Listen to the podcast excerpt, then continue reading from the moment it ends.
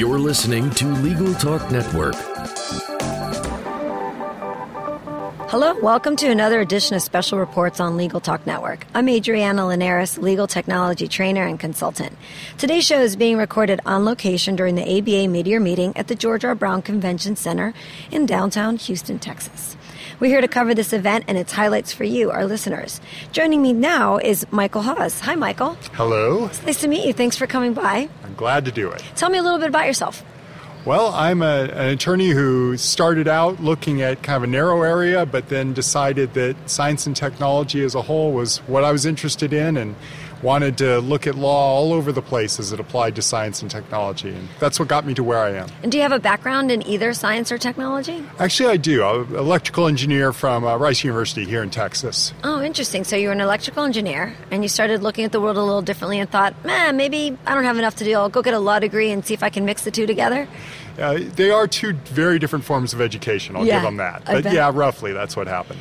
And you're here today because you're the chair of the Science and Technology Law section of the ABA. That I am. Tell me a little bit about what that section focuses on because it would sound as if it was about technology and the law practice, but it's not. It's completely different. Yeah, it really is. Um, science and technology law section, we, we notice that science and technology are changing all the time, and law, frankly, plays catch up. And what we do in our section is kind of pinpoint those areas where science and technology have really gotten out ahead, whether that's cybersecurity issues or the genetic issues a couple of decades ago, where just science was outrunning the legal framework by a large margin. It's always doing it to some extent, but we like to find the places where it's really a big deal and then apply our expertise to help law catch up. How many members do you have in the section? About 10,000. Oh, that's a good size group.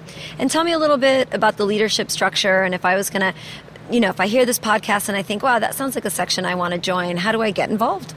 Well, we have a very nimble group. We are not one of the largest sections, and that means moving up into leadership is, is not as difficult or not as timely as it might be somewhere else. The way to get involved, I think, that works the best is to look at our committees. We have a number of committees ranging from things like biotechnology to space law to robotics and artificial intelligence and information security. Find the one that really attracts you. They're listed right at the beginning of our webpage. And then get in that committee and see what they're doing. Find a project that calls to you. Once you get involved, you can become a leader in that committee in just a couple of years. And if you enjoy that and enjoy all of the difference in science and technology that's available, you can start working with the section as a whole. That is, that just sounds like so much fun. Such a great twist to put on being a lawyer. These very cool topics. Give me an example of some hot topics these days that that you all talk about a lot, or really trying to educate other lawmakers or law leaders about.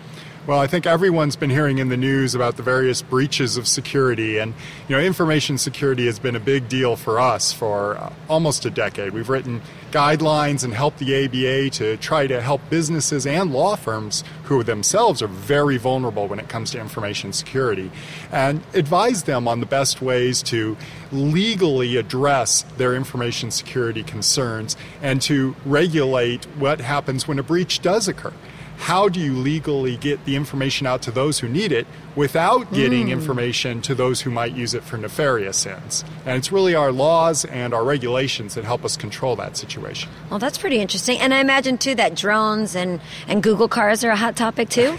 Well, we, we frankly don't like to put them in the same basket, but you're right; they both are a big legal topic. You know, Wait, drones. aren't they the same thing? Well, I would say they're kind of the opposite thing, actually. Tell me Uh, more. A drone is obviously, I think everyone's seen them on, on TV or perhaps in some example of something flying over the White House most recently. But it's a vehicle that's being controlled by a person remotely, but there's no person inside it. A car that's driverless, on the other hand, actually has a person inside it, but no one's driving it. So, in essence, they're almost the opposite idea when it comes to the science and the technology. Very And interesting. really, the law needs to take into account how different they are.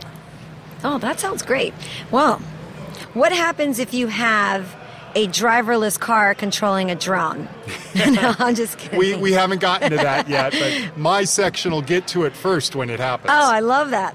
Um, give me a couple of reasons if I, you know, want to join or think I should join that. Some benefits for joining the, the science and technology law section.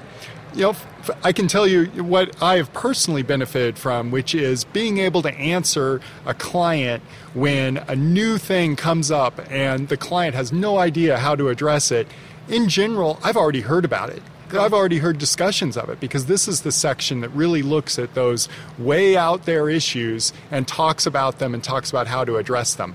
And you can never sound more intelligent to your client than when they've just heard of something and you can talk about how a year ago you were in a group that came up with some approaches to it. Yeah, I, this sounds so exciting. It always makes me want to go to law school and join your section. Oh, don't get too ambitious. don't get crazy, right? Yeah. Um, so I'm looking at your card, and you're based right here in Texas. So I'm going to ask you: Are you a member of the SBOT? I am, in fact. Yes. Oh, I love that group. Tell tell our listeners a little bit about the um, that section. That's a Texas bar. It's part of the Texas bar, and and really what it does is it helps lawyers who. Let's face it, most lawyers are not 100% comfortable with technology. Many went to law school because they're interested in t- briefs and writing and arguing and all sorts of wonderful things, but not necessarily in being, say, an electrical engineer like myself. On the other hand, in this day and age, lawyers have to deal with technology. That's right. Technology is everywhere, whether you're a corporate lawyer dealing with the technology of your clients that they want to exchange in some sort of transaction, or you're a litigator trying to juggle millions of documents and get just the right information as your case goes to trial. There are lots of tools that very smart people have put out there to help lawyers but boy, lawyers need help just understanding what they're for and how to compare them. And that's what SBOT really helps with. And what does SBOT stand for? SBOT stands for I have no idea. I, I think I know, and I should have said it when I when I which is it's the State Bar of Texas's Texas. Special section on technology in the practice of law. Which I believe is, that's right. Which is a little but different. SBOT is just State Bar of Texas, which is why I didn't I didn't think that's what you were after. Oh, sorry. So between you and me both, we're going to confuse everybody. Yeah. But I just want to make it clear. So you're the chair of the Science and Technology Law section, which we already described, but also a member of this great section of the State Bar of Texas that actually helps lawyers with of all aspects with technology in their law practice. I, I am, and it's been very helpful for me personally to see what kinds of great law, uh, products are becoming available for lawyers. And you know, I'm part of a law firm, and many of my partners rely on me to give them some advice about what technology oh we yeah, ought to be using. they must all come to you and think you're the techie lawyer. I, I think that's my And- reputation. And I hope that you are, because we definitely need more and more of you. Well, it's been really nice chatting with you, Michael. Tell us a little bit about your law firm and um, where people can read more about you and get a hold of you if they need to just connect with you and ask you a few questions. I'm, I'm happy to do that. I- I'm a member partner at Baker Botts, which is a law firm headquartered here in Houston. Uh, we're actually celebrating our 175th year this year, so Wow. we're, we're pretty proud of that. We our law firm was actually founded pro- when Texas was a republic, not a state, so long time ago. Um, obviously, my practice focuses more on the here and now, but it's still fun to know what kind of history is there my practice is is really I kind of started out in looking at patent litigation. That was something I was very interested in. But partly because of my involvement in the section, my practice has broadened some. And really, what I look at now is all of the issues that arise when companies rely on software as the major asset of their business. Sometimes that's patent litigation. Sometimes, though, it has to do with the contracts they use to create that software, the contracts they use to share that software. Software is a tricky thing. It's not like selling a bridge or handing over a particular product that's physical that you can hold. Software is a very different thing. The code that makes up software can be handed over in a millisecond Right. with no effort at all. And that makes it a very special type of property. And my specialty is looking after that property for companies. well, that also, you just sound like you have such an interesting practice. It, it brings up new things all the time. I, you know, I talk to folks everywhere from open source advocates who just love to have software be free and natural and everywhere. But then, of course, I also talk to folks who think software is the crown jewel of their business and needs to be protected at all costs. So I get to hear about it from all sides. Well, it's been a pleasure chatting with you. Thank you so much for stopping by and, and taking some time out of your busy schedule to talk to us. This has been one of my favorite interviews, I got to say. Well, it looks like we've reached the end of our program. I want to again thank Michael Hawes for joining us today. This has been another edition of Special Reports. I'm Adriana Linares, and until next time, thank you for listening.